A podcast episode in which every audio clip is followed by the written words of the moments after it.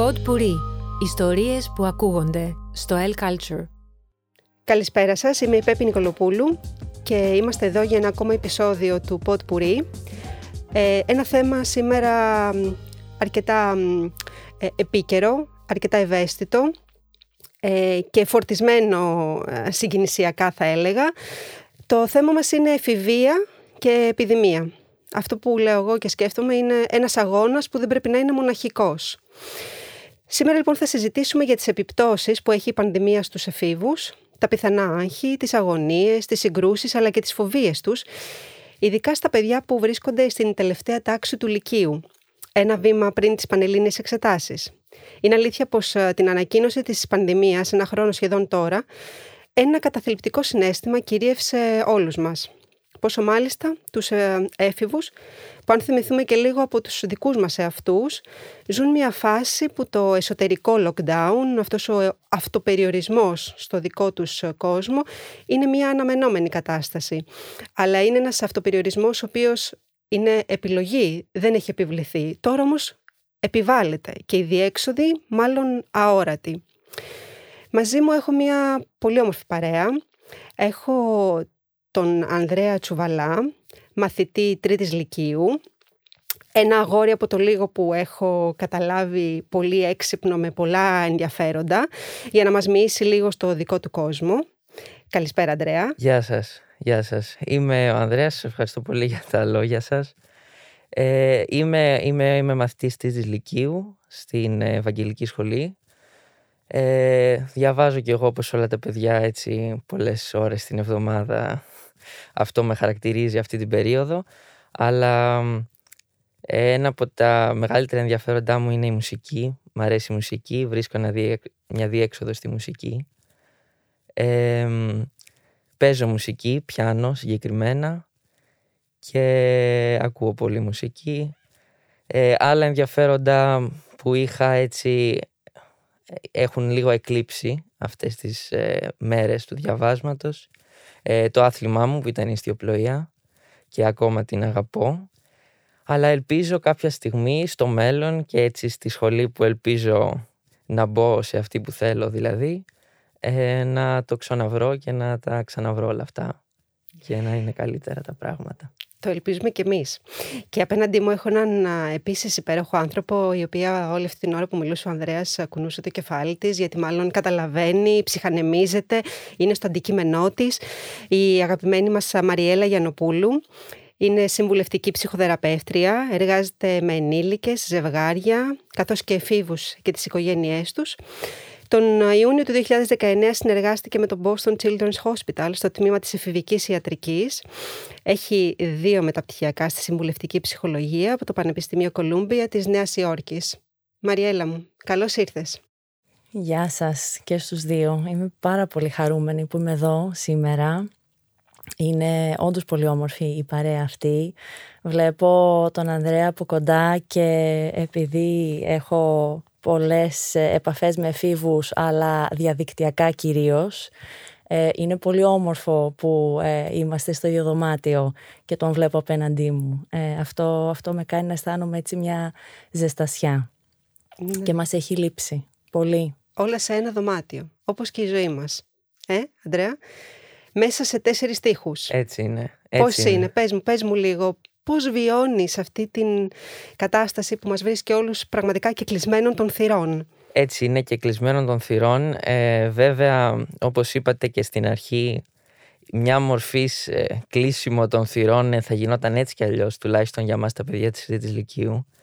Ε, αυτό είναι σε ένα βαθμό παρηγορητικό, αλλά από την άλλη, ε, ακόμα περισσότερο έτσι είχαμε την ανάγκη, έτσι νιώθω τουλάχιστον, να επικοινωνούμε έστω και το λίγο, έστω και τα όχι Σαββατοκύριακα σε πάρτι και τα λοιπά, έστω και η καθημερινότητα στο σχολείο είναι μια επικοινωνία με κόσμο η οποία είναι πολύτιμη ε, αυτές τη, αυτή τη χρονιά η οποία έτσι δεν υπάρχει αυτούσια τουλάχιστον σε, σε αυτό τον καιρό. Η τύχη τους έμαθα πια.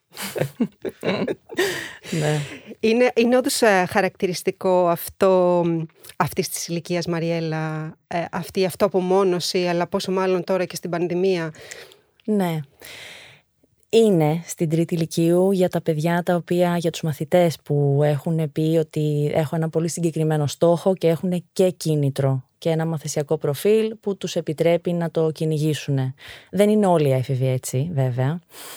Ε, και πόσο μάλλον τώρα μες στην πανδημία μέσω COVID, μέσα στο σπίτι, αυτό που έχω παρατηρήσει είναι κυρίως δύο πράγματα. Ένα είναι η αδράνεια και γνωρίζουμε πάρα πολύ καλά και από τη φυσική που είμαι σίγουρη ότι μπορεί ο Ανδρέας να μας εξηγήσει πολύ καλύτερα ε, ότι όταν έχουμε αδράνεια δυσκολευόμαστε πάρα πολύ να συνεχίσουμε να βάζουμε το ένα πόδι μπροστά, στο, μπροστά από το άλλο. Και αυτό παρατηρώ με τους εφήβους τώρα. Ε, είναι πάρα πολύ δύσκολο, δεν βγαίνουν από το σπίτι, δεν έχουν την επαφή του σχολείου, του φροντιστηρίου, της ομάδας, ε, αν κάνανε προπονήσεις, αν πηγαίνανε σε κάποιο οδείο, ε, τα κονσέρτα που μπορεί να είχαν, τις, ε, τους αγώνες που μπορεί να είχαν, δεν υπάρχουν αυτά να τους ξεκουνήσουν και να βγουν έξω. Αυτό παράλληλα εμπεριέχει και ένα πένθος. Είναι βαριά η λέξη, αλλά τη χρησιμοποιώ πολύ συγκεκριμένα. Γιατί είναι σαν να μην τους έχουμε επιτρέψει να αισθάνονται αυτά τα δυσάρεστα συναισθήματα. Είναι ε, δύσκολα, πολύ. αυτά τα οποία ζούμε καθημερινά, αυτά που ακούμε στα νέα, ε, είναι βαριά και συναισθηματικά. Ζούμε σε μια εποχή όμως που γενικά τα δυσάρεστα συναισθήματα δεν τα αποδεχόμαστε εύκολα. Δεν θα πούμε στον άλλον που θα μας πει δεν είμαι καλά ή που θα πάει να κλάψει πες μου κι άλλο. Πρέπει να είναι δύσκολο αυτό για σένα. Αντί για αυτό, συνήθως αυτό που θα πούμε είναι έλα μωρέ μην κλαις τώρα ή έχεις δίκιο αλλά δες το από τη θετική του πλευρά. Και αυτό κάνει τον άλλον που έχουμε απέναντί μας, πόσο μάλλον τους εφήβους, και βλέπω τον Ανδρέα να κουνάει το κεφάλι του έτσι καταφατικά, ότι κλείνονται και δεν θα ανοιχτούν τόσο εύκολα και είναι σαν να λέμε ότι σε δέχομαι, αλλά δέχομαι, σε δέχομαι μόνο όταν έχεις θετικά συναισθήματα. Και αυτή την περίοδο με την αδράνεια και τις μικρές απώλειες που έχουμε δυσκολεύει τη συνδεση και ο κόσμος έχει ανάγκη τη σύνδεση. Είναι κομμάτι της, ε, της επιβίωσής μας ουσιαστικα Ε, και αυτό θεωρώ ότι είναι έτσι, αν μπορούσα να τα βάλω σε δύο κατηγορίες, είναι τα δύο βασικά χαρακτηριστικά το οποίο θεωρώ ότι έχουν να αντιμετωπίσουν αυτή τη στιγμή οι έφηβοι καθώς και οι γονείς τους και οι υπόλοιποι ενήλικες που είναι στη ζωή τους είτε λέγεται καθηγητής, προπονητής, ακόμα και από μακριά ε, mm. θείος, θεία, νονά, όλοι είμαστε μέσα σε αυτό. Άρα λοιπόν λες να ότι είναι σημαντικό να αποδεχθούμε και αυτή την κατάσταση του πένθους, αυτή τη λύπη πρέπει να την αποδεχθούμε και να την να, μας να την αφήσουμε να μας συντροφεύσει και να μας αγκαλιάσει. Ναι, ναι, να, να δώσουμε χώρο. Ναι. Ότι θα υπάρξουν δυσκολίες στη ζωή μας. Ελπίζω όχι άλλη πανδημία ή επιδημία, ε, αλλά θα υπάρξουν δυσκολίες στη ζωή μας και το μόνο σίγουρο είναι ότι θα έχουμε στη ζωή μας συναισθήματα θετικά, ελπίζω περισσότερα, αλλά και δυσάρεστα. Όλα είναι ανθρώπινα και όσο πιο πολύ το αποδεχόμαστε και δεν τα καταπιέζουμε για να αναδείξουμε αυτή τη θετικότητα που θα την ονομάζουμε κιόλας. Δηλαδή υπάρχει λέξη γι' αυτό, λέγεται τοξική θετικότητα. Ε, μας αφήνει να, να είμαστε. Απλά αυτό, να είμαστε. Και όσο αυτό μπορούμε να το μοιραστούμε με άλλους ανθρώπους, φίλους, οικογένεια, κοντινοί μας άνθρωποι, τόσο πιο εύκολο είναι να αντιμετωπίσουμε αυτές τις δυσκολίες που θα προκύψουν και να συνεχίσουμε να βάζουμε στόχους, να έχουμε κίνητρο, να προχωρήσουμε παρακάτω. Εσύ, Αντρέα μου, με ποιο, ποιος είναι ο άνθρωπος, ο άνθρωπος, η κατάσταση με τον οποίο νιώθεις ότι μοιράζεσαι πιο πολύ αυτή την, αυτό το πένθος, σε εισαγωγικά; Ε, ουσιαστικά δηλαδή με ποιον έχω αυτή την αναγκαία ε, ε, είναι ευτυχές το γεγονός ότι υπάρχει στη ζωή μου τουλάχιστον Ε, η κοπέλα μου είναι το ένα, σίγουρα.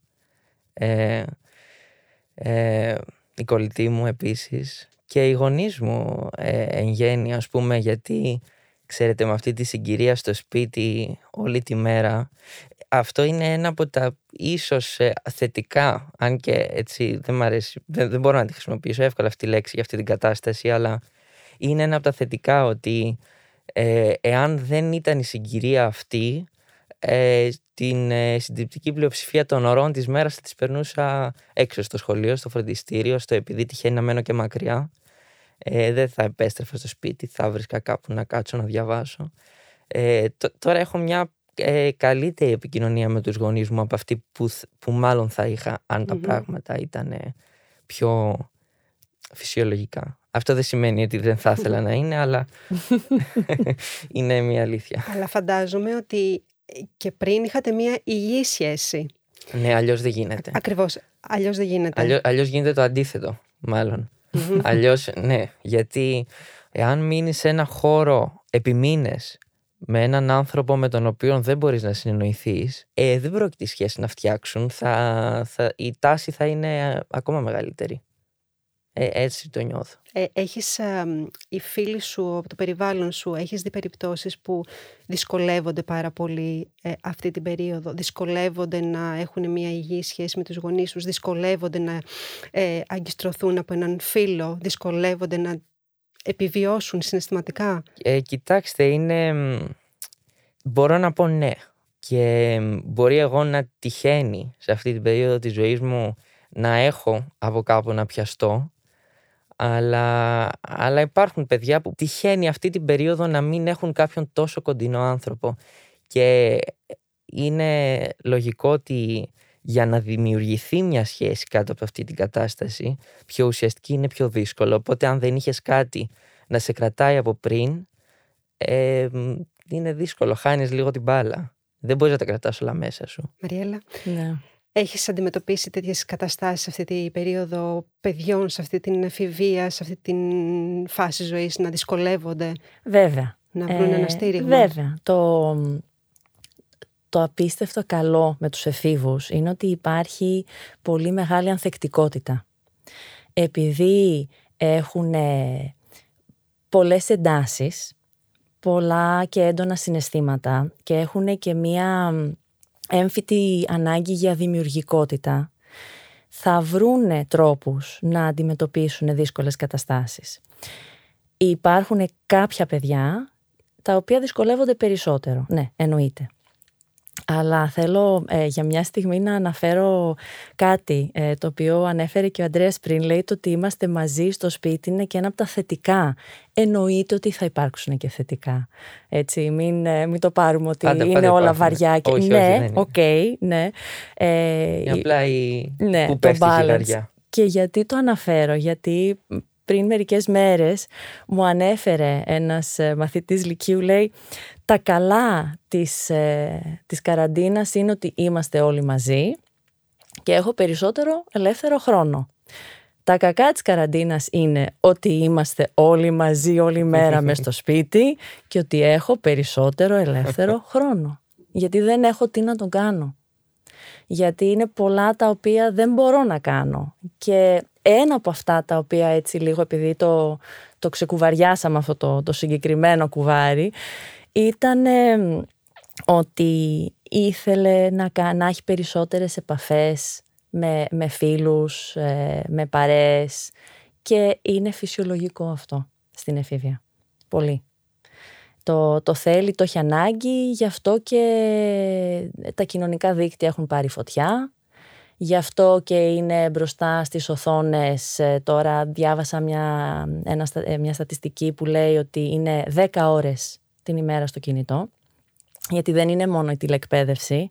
Έχουν ανοιχτεί την οθόνη για την τηλεκπαίδευση και παράλληλα είναι ανοιχτό το κινητό και στέλνουν μηνύματα. Ε, ταυτόχρονα. Τουλάχιστον αυτό μου λένε, αυτό ακούω, δεν ξέρω. Έτσι. και αυτό ήταν και το ναι. επόμενο θέμα μου. Η, πόσο τελικά θα ναι. επηρεάσει όλη αυτό το, η κοινωνική δικτύωση, τους ανθρώπους, τις προσωπικότητες και πώς θα διαμορφωθούν αυτοί οι άνθρωποι. Ε, Αντρέας, εσύ κατά βάση αυτή τη στιγμή ο τρόπος που επικοινωνείς είναι μέσα από τα μέσα κοινωνικής δικτύωσης, Σίγουρα. φαντάζομαι τους φίλους σου. Το τηλέφωνο Σίγουρα. δεν υφίσταται έτσι, είναι Ε, αόρατο στο δε- σπίτι. Δεν θα έλεγα ότι δεν υφίσταται. Ε, είναι, είναι ωραία η επικοινωνία με το τηλέφωνο και η κλήση και η βιντεοκλήση, Μμ. γιατί και η εικόνα είναι κάτι που μας λείπει, γιατί ο λόγος είναι ένα πράγμα, η εικόνα είναι ένα δεύτερο. Ε, αλλά το, το κύριο είναι, ναι, το, τα, τα μέσα, τα, όλα τα ξέρουμε, το facebook, το instagram, το, το, α, το messenger, έτσι επικοινωνούμε. Δεν ξέρω, Αντρέα, εσύ πώς το βλέπεις, αλλά εγώ βλέπω ότι τα, τα παιδιά κερδίζουν ακόμα από την κοινωνική δικτύωση. Προφανώς και υπάρχουν οι περιπτώσεις που δυσκολεύονται πάρα πολύ να βγουν από αυτό και χάνονται μέσα σε αυτό το πράγμα το οποίο εντάξει τα media και η τεχνολογία δεν έχει αρχή, δεν έχει μέση, δεν έχει τέλος, δηλαδή σε ρουφάει. Οπότε είναι φτιαγμένο έτσι ώστε εξοδεύουν εκατομμύρια πάνω σε έρευνες, πάνω σε αλγόριθμους για να σε κρατήσουν, να μην φύγεις, να σου βγει το επόμενο το οποίο θα σ' αρέσει στο YouTube. Να μπεις και στο TikTok, να μπεις και στο House Party, να μπεις στο Discord, να δεις ξανά το Insta, να δεις ξανά το Facebook και άλλα τα οποία είμαι σίγουρη ότι υπάρχουν και δεν τα γνωρίζω. Μμμ. Αλλά θεωρώ ότι όταν τους δοθεί ή σας δοθεί η ευκαιρία να βρεθείτε ε, Μμμ. σωματικά, πώς το λένε, physically, Τέτα τέτα. τέτα τέτ, Πολύ όλα τα είπαμε, νομίζω ότι θα το προτιμήσουν. Ναι, δεν, έτσι είναι. Έτσι το νιώθω κι εγώ. Δηλαδή αυτό είναι έτσι υποκαθιστά την ε, διαπροσωπική επικοινωνία. Δεν την αντικαθιστά και δεν, μπο- δεν νομίζω ότι ε, θα μπορούσε όσο και να γίνονται αυτά να την αντικαταστήσει στη συνείδησή μας, να μην θέλουμε να βρεθούμε.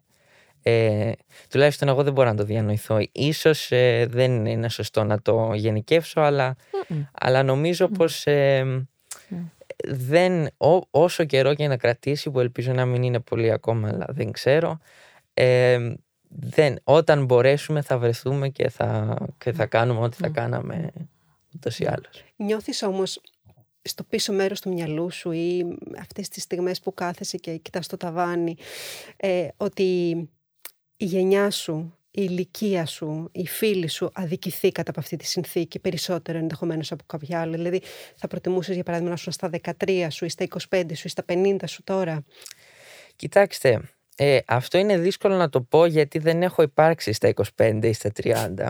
Σωστό και αυτό. Αλλά, αλλά μ, ή- πιστεύω ότι είναι λογικό ότι ή έτσι τουλάχιστον νομίζω ότι ό- σε όποια ηλικία και να ήμουν θα ένιωθα ότι γιατί δεν μπορώ να κάνω αυτό, γιατί δεν μπορώ να πάω στο πάρτι, γιατί δεν μπορεί να γίνει πάρτι, γιατί... Δηλαδή αυτό το γιατί υπάρχει και θα υπήρχε σε κάθε ηλικία.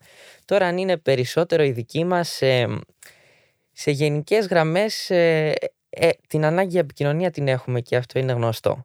Οπότε ναι, είναι μεγάλος ο περιορισμός και έτσι βαρύς. Εσύ Μαριέλα, από την δική σου πλευρά, πιστεύεις ότι αυτή όντως η ηλικία έχει ένα βάρος περισσότερο; Βε, βάρος. Λόγω του κορονοϊού και, του, και Ναι. της καραντίνας λέτε. Ναι. Ε, Ενώ έχοντας μπροστά τους το όραμα, το Ναι. μέλλον τους. ναι. Είναι ένα κρίσιμο σημείο. Είναι Μμμ. ένα... Είναι ένα κρίσιμο σημείο. Ε, Όμως δεν θα πω ότι ναι, επειδή είναι κρίσιμο σημείο. Θα πω πιο πολύ ότι ναι, ε, επειδή είναι το πώς μπορώ να αφήσω τον εαυτό μου να φανταστώ και να ονειρευτώ το πώς θα είναι το μετά. Το πιο μικρό παράδειγμα. Πολλά παιδιά που λένε «Α, θα δώσω πανελλήνιες» και μετά θα πάμε διακοπές. Τις πρώτες διακοπές χωρίς γονείς για πολλούς. Αυτό δεν μπορούν να το οργανώσουν φέτος αυτά τα παιδιά. Ακόμα. Είναι πολλά τα άγνωστα, είναι πολλές, ε, πολλοί οι παράγοντες. Αυτό θεωρώ ότι τους δυσκολεύει πάρα πολύ τώρα. Είναι αυτό που είπα πριν, ότι ε, ξέρουν ότι αυτή ήταν η τελευταία χρονιά που θα είχαν στα θρανία, που θα είχαν την επαφή με τον καθηγητή στο σχολείο, με τους συμμαθητές τους, που για πολλούς ήταν συμμαθητές αρκετά χρόνια. Το ίδιο και στο φροντιστήριο. Αυτά δεν θα τα ζήσουν ξανά. Οπότε, ναι, σίγουρα ε, κουνάει ο Ανδρέας πάλι το Μην κεφάλι. νομίζετε πάντως ότι έχουμε ξεχάσει τις διακοπές μετά τις Πανελλήνιες. Σας διαβεβαιώ. και αυτό με χαροποιεί πάρα πολύ. Για- Αυτό λέω. Είναι ανθεκτική.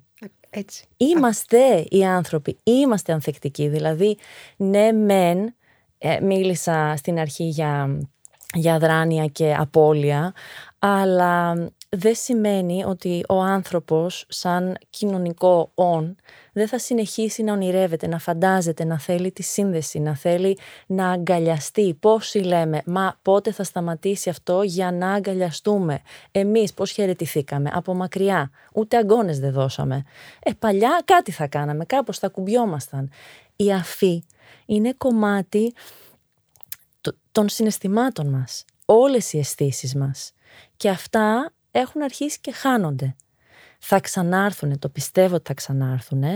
Η ελπίδα πεθαίνει τελευταία βέβαια, έτσι.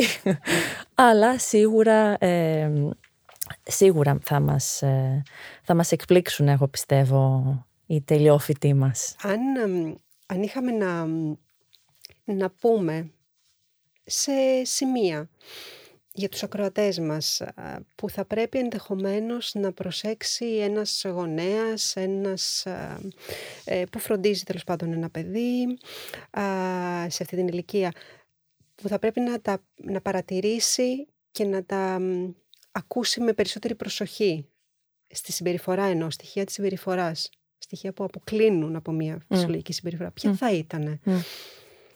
Ε, οι γονείς ε, ξέρουν καλύτερα τα, τα παιδιά τους από οποιονδήποτε άλλον όταν μπορούν να είναι και αυτοί καλά και επομένως γιατί το εννοώ να είναι καλά για να μπορούν να είναι παρόντες. Γιατί αν εγώ έχω τα δικά μου και είμαι αλλού είτε το παιδί μου κοιμάται καλά είτε όχι είτε τρώει καλά είτε όχι μπορεί να το δω μπορεί και όχι μπορεί να μην το συνειδητοποιήσω. Οπότε το πρώτο βήμα είναι να είμαι εγώ όσο το δυνατόν περισσότερο καλά μπορώ να είμαι και ε, αυτό το οποίο λέω στους γονείς είναι να παρατηρούν αλλαγές στη συμπεριφορά. Αν δηλαδή ένα παιδί γενικά δεν κοιμάται πάρα πολύ, ε, είναι πολύ στον αθλητισμό, ε, έχει μια νευρικότητα γενικότερα, αλλά αυτή είναι η, η πορεία του μέχρι τώρα, εντάξει δεν χρειάζεται να ανησυχήσει. Αν όμως ξαφνικά αυτό το παιδί αρχίζει και κοιμάται 15 ώρες την ημέρα, δεν θέλει να βγει έξω, ε, αρχίζει και δείχνει έτσι μια αδράνεια όπως είπα πριν, τότε μπορεί να ανοίξει μια συζήτηση. Εδώ βέβαια θέλει προσοχή και αυτό ίσως το πούμε αργότερα για συμβουλές προς γονείς, το πώς μπορούμε να βοηθήσουμε.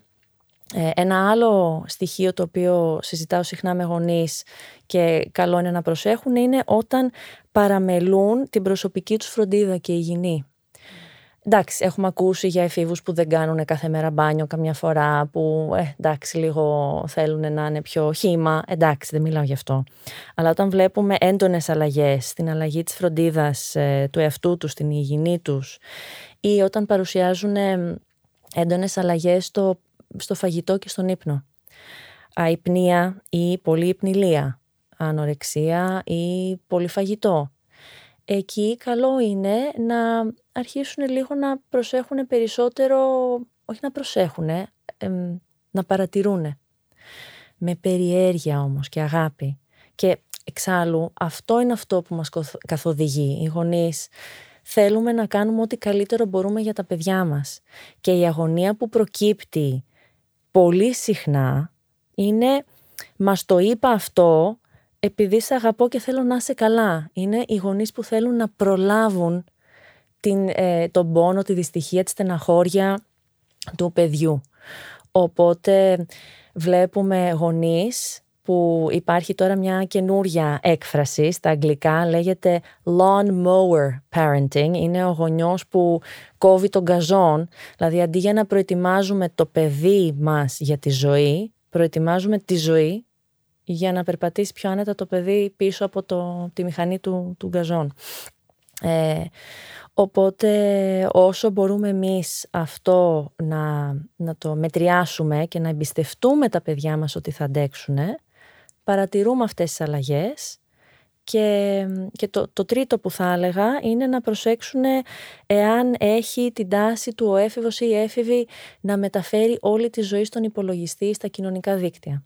Δηλαδή μιλάμε για ακραίες συμπεριφορές. Δεν θέλει καθόλου να βγει έξω, οι παρέες είναι μόνο διαδικτυακές, τέτοια παραδείγματα.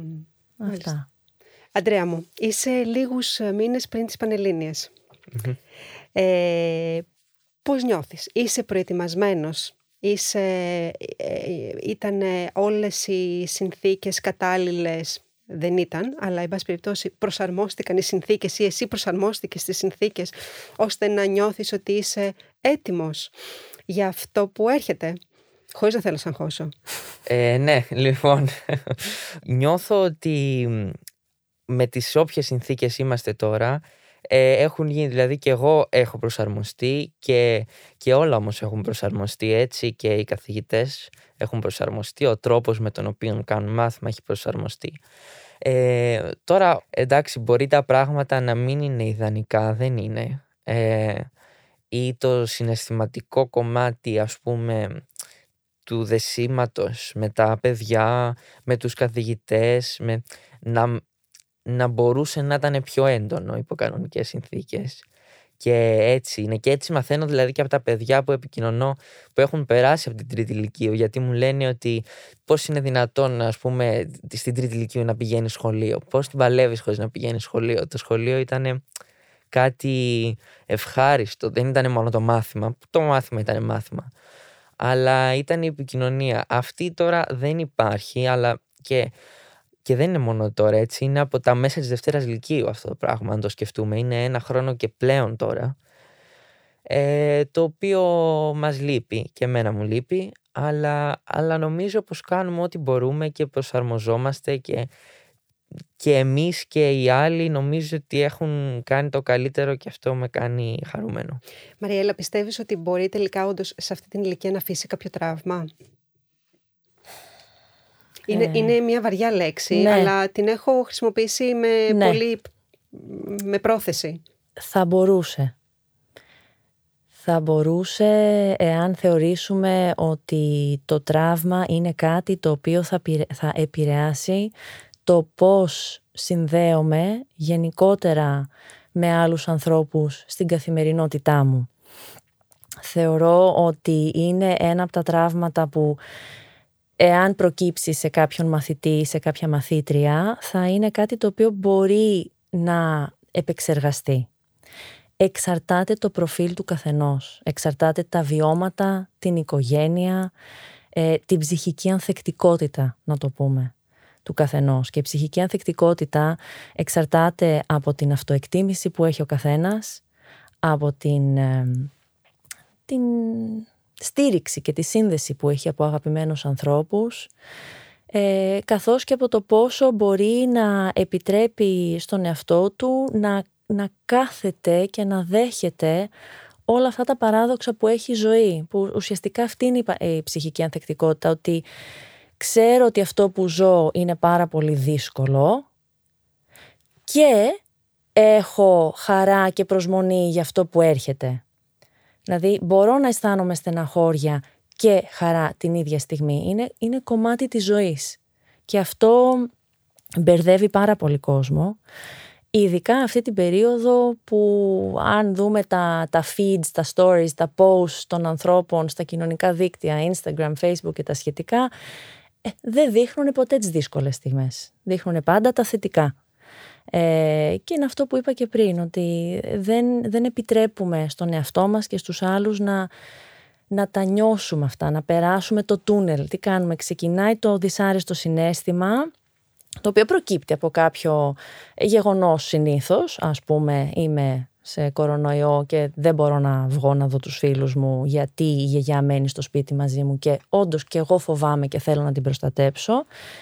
Με στεναχωρεί από τη μία ε, ξεκινάω, περνάω από το τούνελ. Αισθάνομαι βέβαια και καλά γιατί είμαι πιστή στις αρχές μου ότι προσέχω άλλους ανθρώπους, είμαι, ε, έχω καλοσύνη, είναι τα βιώματά μου, είναι το παραδοσιακό της οικογένειάς μου κτλ.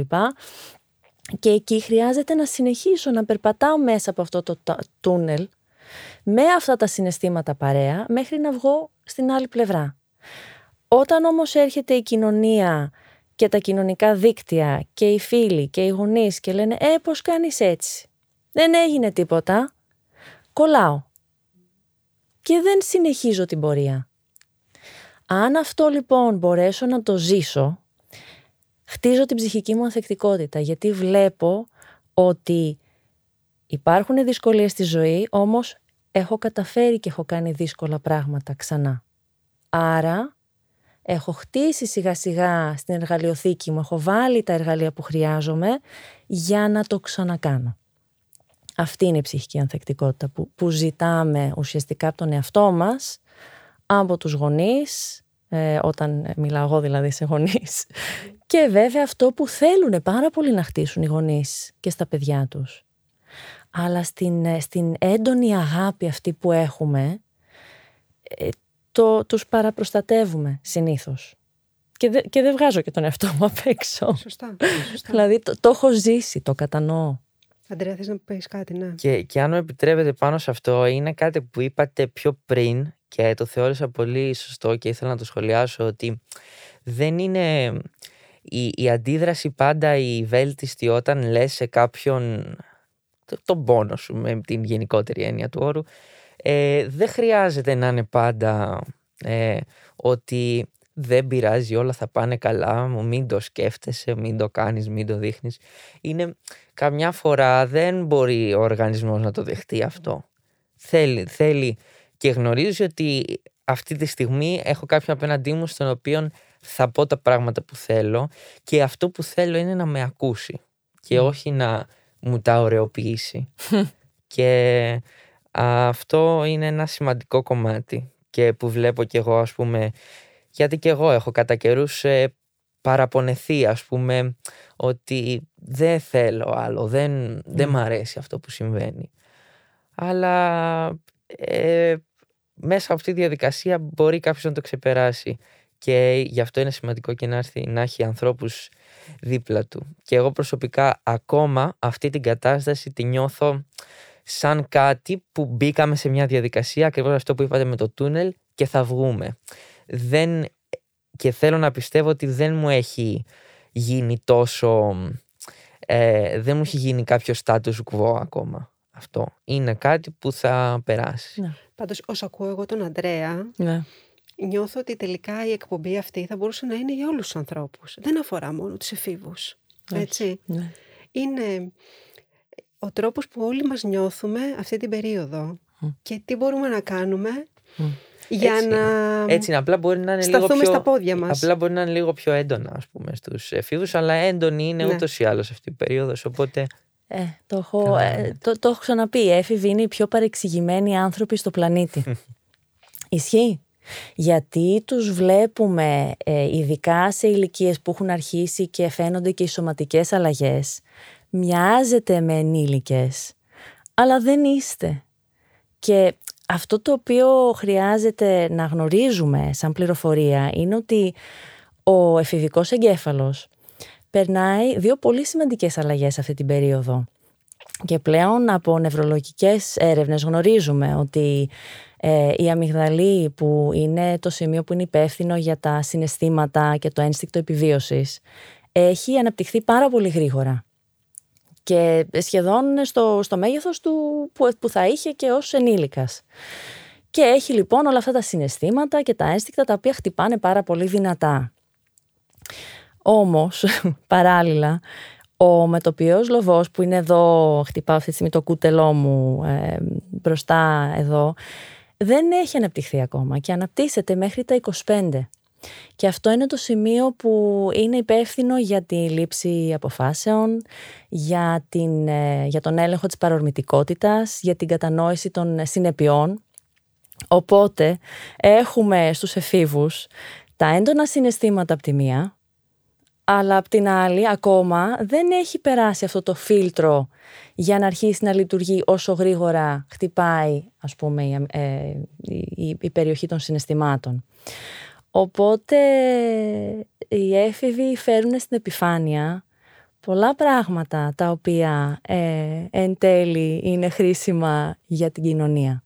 Και είναι αναγκαίο αυτό. Δηλαδή μα- οι έφηβοι μας δίνουν ένα τεράστιο δώρο. Ε, Αυτό θεωρώ. Είναι πολλές... Και όχι μόνο δεν... ας πούμε δεν είμαστε κάτι έτσι όπως το περιγράφετε, δεν είμαστε ούτε από τη μία μεριά, αλλά δεν, δεν ξέρουμε και τι θέλουμε να είμαστε. Δηλαδή, ναι, μπορεί να λέμε ότι άντε ας πούμε να πάμε στη σχολή, να το ένα, να κάνουμε αυτό, το λέμε τώρα και λόγω της ε, κατάστασης βέβαια, με την έννοια του να, να τελειώσει αυτό το πράγμα επιτέλους.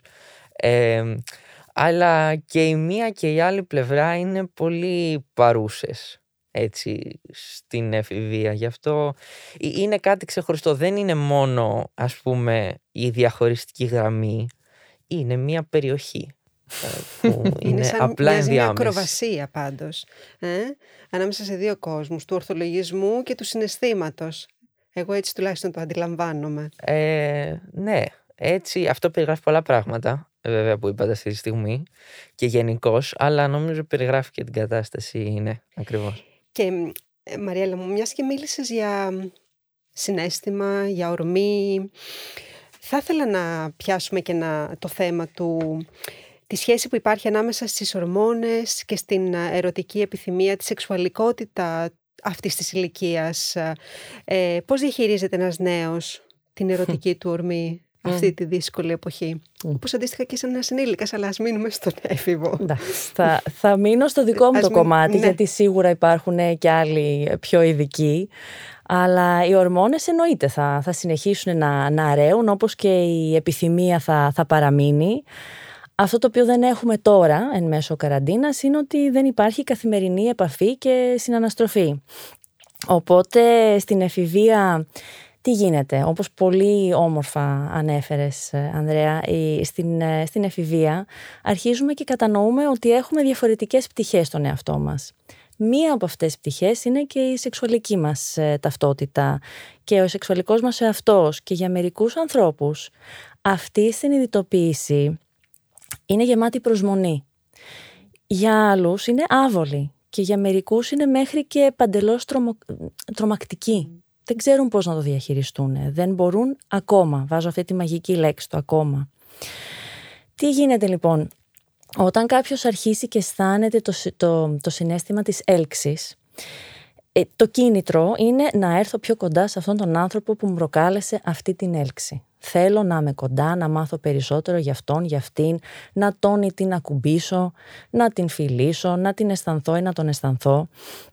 Και αυτό θα γινότανε θα γινόταν μέσα στην τάξη, με μια ματιά, θα γινόταν στο φροντιστήριο, στην προπόνηση και τα σχετικά.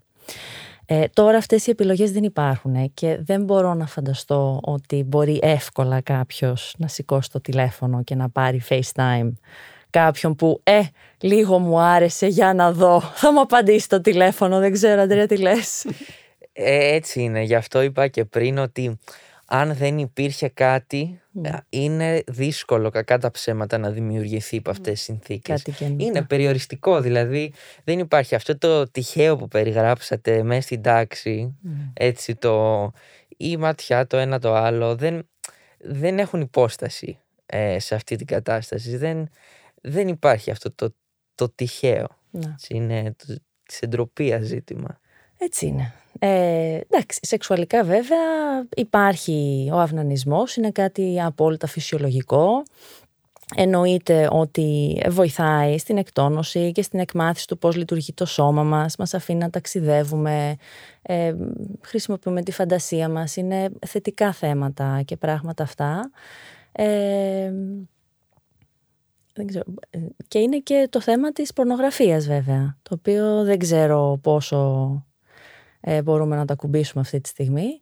Ε, αλλά σίγουρα είναι κάτι το οποίο ξέρουμε ότι πολλοί άνθρωποι ε, το, το έχουν, έχουν πρόσβαση σε αυτό. Αυτό το οποίο συχνά δεν γνωρίζουν οι έφηβοι είναι ότι αυτό που βλέπουν δεν είναι η πραγματικότητα. Δηλαδή δεν είναι οι άντρες όπως μοιάζουν εκεί, ούτε είναι γυναίκες έτσι.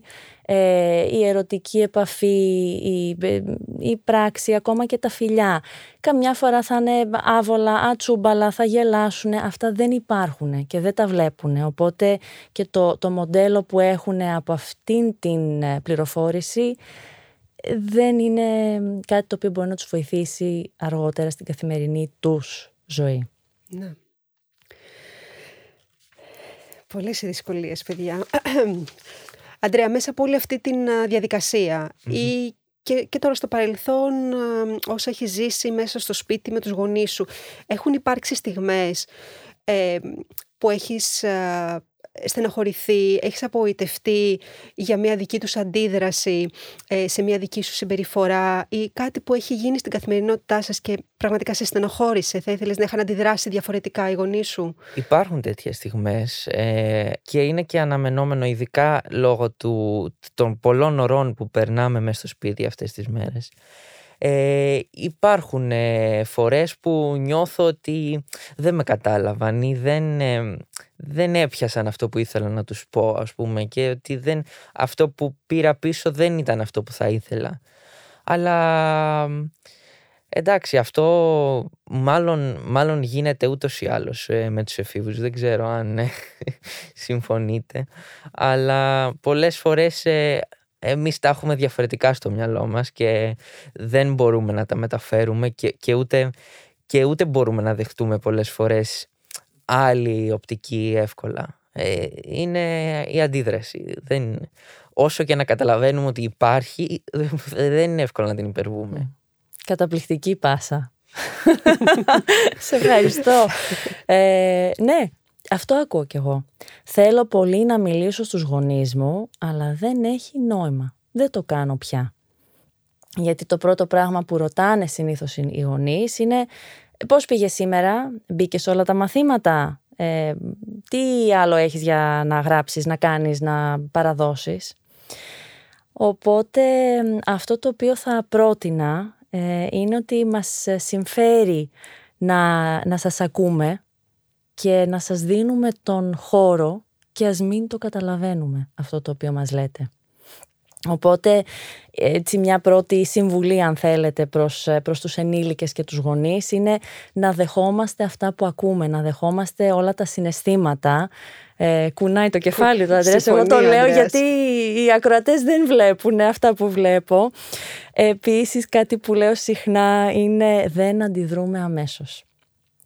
Κάθομαι, ε, παίρνω έτσι χρόνο, μια παύση και αναρωτιέμαι, έχω αρκετές πληροφορίες πριν αντιδράσω; Και το δεύτερο ερώτημα είναι, θα βοηθήσει τώρα αν αντιδράσω; Ε, τρίτη συμβουλή θα ήταν να έχουμε προσδοκίες, αλλά όχι απαιτήσεις. Και υπάρχει μια πολύ μεγάλη διαφορά εδώ.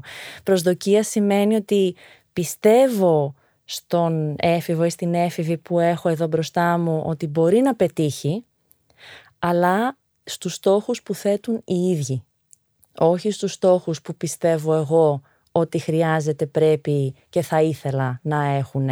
Επειδή, επειδή είναι τα βιώματά μου, επειδή εγώ έκανα αυτό, επειδή είναι όνειρό μου, επειδή θέλω το καλύτερο για το παιδί μου, να τους εμπιστευτούμε σε αυτό το κομμάτι ε, θέλω να προσθέσω ότι είναι πολύ βασικό να τους αφήνουμε, ακόμα και σε μικρά παιδιά, να τους αφήνουμε να παίρνουν δικές τους αποφάσεις, γνωρίζοντας ότι υπάρχει το κόστος να είναι λάθος. Γιατί έτσι είπαμε ότι χτίζεται και η ψυχική ανθεκτικότητα. Δηλαδή, ο άνθρωπος που μπορεί να παίρνει αποφάσεις, ακόμα και αν αποτύχει είναι δικές του ή τις αποφάσεις, και συνεχίζει. Βλέπει ότι δεν έγινε κάτι. Γιατί όταν παίρνουμε εμείς αποφάσεις για τον άλλον, είναι σαν να λέμε ότι ε, ουσιαστικά δεν σε εμπιστεύομαι. Αν δεν εμπιστεύομαι τον άνθρωπο που έχω απέναντί μου, ε, γιατί να συνεχίσει να έχει κίνητρο και στόχους, αφού δεν έχει νόημα. Ε, και θα ήθελα επίσης να προσθέσω άλλα δύο. Το ένα είναι να εστιάζουμε σε αυτά που κάνουν σωστά. Δηλαδή να λέμε πολύ σε χάρηκα που έκατσες και ε, δούλεψες το κεφάλαιο της φυσικής που τόσο σε δυσκόλευε. Και αυτό είναι κάτι συγκεκριμένο. Οπότε εστιάζομαι στο καλό και όχι στο γιατί δεν το έκανες και στα μαθηματικά αυτό. Γιατί όταν εστιάζουμε στα λάθη τους, δεν σταματούν να αγαπούν εμάς, αλλά σταματούν να αγαπούν τον εαυτό τους. Αρχίζει και πέφτει η αυτοπεποίθηση, που είπαμε αυτοπεποίθηση είναι ένα από τα κύρια χαρακτηριστικά της ψυχικής ανθεκτικότητας. Και το τελευταίο είναι όταν αναφέρουμε τα θετικά, τα αναφέρουμε με συγκεκριμένο τρόπο. Όχι γενικά μπράβο σου, είσαι έξυπνος ή συγχαρητήρια, ε, είσαι αστέρι, μπράβο σου. Ε, επιμένει στο κεφάλαιο της φυσικής όπως είπαμε.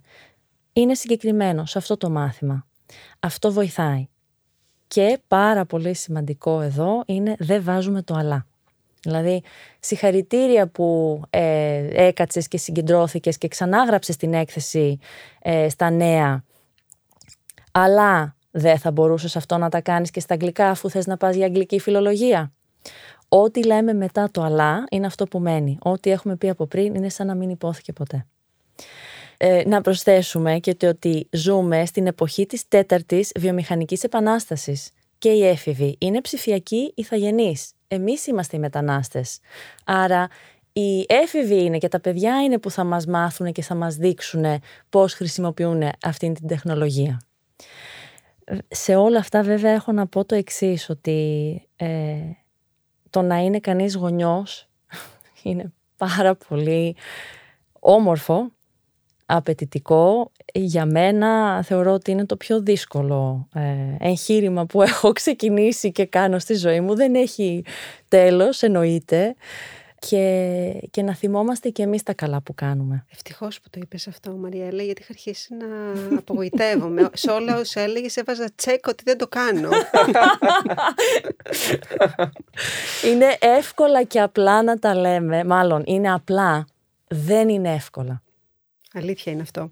Ε, και εντάξει, είπαμε για τους γονείς, αλλά θα ήθελα πάρα πολύ να κλείσουμε με μια παρότρινση και για αυτά τα παιδιά. Τι θα μπορούσαν να κάνουν ή τι θα μπορούσαν να σκεφτούν ή πώς να το σκεφτούν για να νιώσουν λίγο πιο αισιόδοξα αυτές τις μέρες; Ακολουθήστε, νιώστε τα συναισθήματά σας, μη φοβηθείτε τι θα πούν οι άλλοι. Και κάντε δύσκολα πράγματα. Κάντε τα. Και μπορεί πιθανόν και να είναι σίγουρο ότι θα αποτύχετε. Δηλαδή, οι πιο επιτυχημένοι επιχειρηματίες δεν θα επενδύσουν σε κάποιον που δεν έχει αποτύχει τουλάχιστον μία φορά. Γιατί ξέρουν, γνωρίζουν πόσα πολλά μας μαθαίνουν ε, η, μία οποιαδήποτε αποτυχία. Αυτό θα έλεγα. Συμφωνώ. Συμφωνώ σε όλα και σε αυτά και στα προηγούμενα. Πολύ μου άρεσαν. Και έτσι μπορούσα να σκεφτώ και τον εαυτό μου μέσα σε αυτά που που λέγαμε. Δηλαδή, α, πολύ και για τους ε, γονείς γιατί εμείς ε, έτσι έχουμε την ανάγκη καμιά φορά από τους γονείς να, να λαβαίνουμε και παθητικότητα καμιά φορά. Δηλαδή θέλουμε, θέλουμε απλά να καμιά φορά να δεχτούν κάτι πρώτα που τους λέμε και, και μετά να πούν και τη δική τους γνώμη. Και μου αρέσει πολύ που ακούστηκε αυτό. Τώρα όσον αφορά εμάς, ε, τώρα, εγώ δεν μπορώ να πω πολλά πράγματα. Έτσι, θα είναι ό,τι και να πω, θα είναι αναπόφευκτα πολύ προσωπικό, ε, γιατί το βιώνω αυτή την περίοδο ακριβώς αυτό. Αλλά ελπίζω, ελπίζω να, να μπορούν να κάνουν όλοι τελικά αυτό που θέλουν και να βρουν τον δρόμο. Δεν ξέρω αν το έχω κάνει εγώ. Ε, ελπίζω να το έχω κάνει ή ελπίζω να το κάνω όταν θα χρειαστεί ή αργότερα. Ελπίζω εγώ να βοηθήσαμε έστω και έναν ακόμα έφηβο από αυτή τη συνάντησή μας, γιατί σίγουρα ξέρω ότι Αντρέα εσένα έστω ένα μικρό λιθαράκι το βάλαμε στη ζωή σου αυτή; Ε, τουλάχιστον. Είναι και πολύ ευγενικός. Ε, εγώ θέλω να σας ευχαριστήσω πάρα πολύ και σε ένα Αντρέα που ήσουν εδώ και ε, στο διάλειμμα σου από τα μαθήματά σου ήρθες εδώ να μας μιλήσεις για όλα αυτά τα σημαντικά που είχες να πεις ε, και σε ένα Μαριέλα ε, που ήσουν μαζί μας. Ε, εύχομαι να συνεχίσεις να βοηθάς τις οικογένειες ε, και, τους, ε, και τα παιδιά. Ε, και να πούμε κλείνοντας, εγώ πραγματικά θέλω να το επαναλάβω ότι η εφηβεία είναι ένας αγώνας που δεν πρέπει να είναι ποτέ μοναχικός. Mm, ωραία. Με βρίσκεις σύμφωνο. Ε, ευτυχώς δεν είναι. Για μένα ελπίζω να, να μην είναι για όσους πιο πολλούς γίνεται. Είναι ωραίο να έχεις ανθρώπους δίπλα σου. Τέλεια. Ναι. Είναι υπέροχο αυτό και αν έχουμε εφήβους στη ζωή μας ακόμα και αν δεν είναι τα παιδιά μας και πιστεύουμε ότι μπορεί να είναι μοναχικός ο αγώνας τους να μην διστάσουμε, να πάρουμε τηλέφωνο, να μιλήσουμε οι, οι σχέσεις ε, δεν χρειάζεται αναγκαστικά πάντα να είναι μέσα από τους γονείς και τα παιδιά. Μπορεί να είναι μια σχέση η οποία θα δημιουργηθεί με κάποιον άλλον ενήλικα, κοντινό άνθρωπο εμπιστοσύνης ε, στη ζωή ενός εφήβου ή μιας έφηβης. Και αυτές είναι πολύ πολύτιμες σχέσεις και χρειάζονται. Τέλεια. Σας ευχαριστώ πάρα πολύ λοιπόν. Εμείς ευχαριστούμε. Εγώ σας ευχαριστώ επίσης. Είμαι η Πέπη Νικολοπούλου και ήταν ένα ακόμα επεισόδιο από το Πότ Πουρί.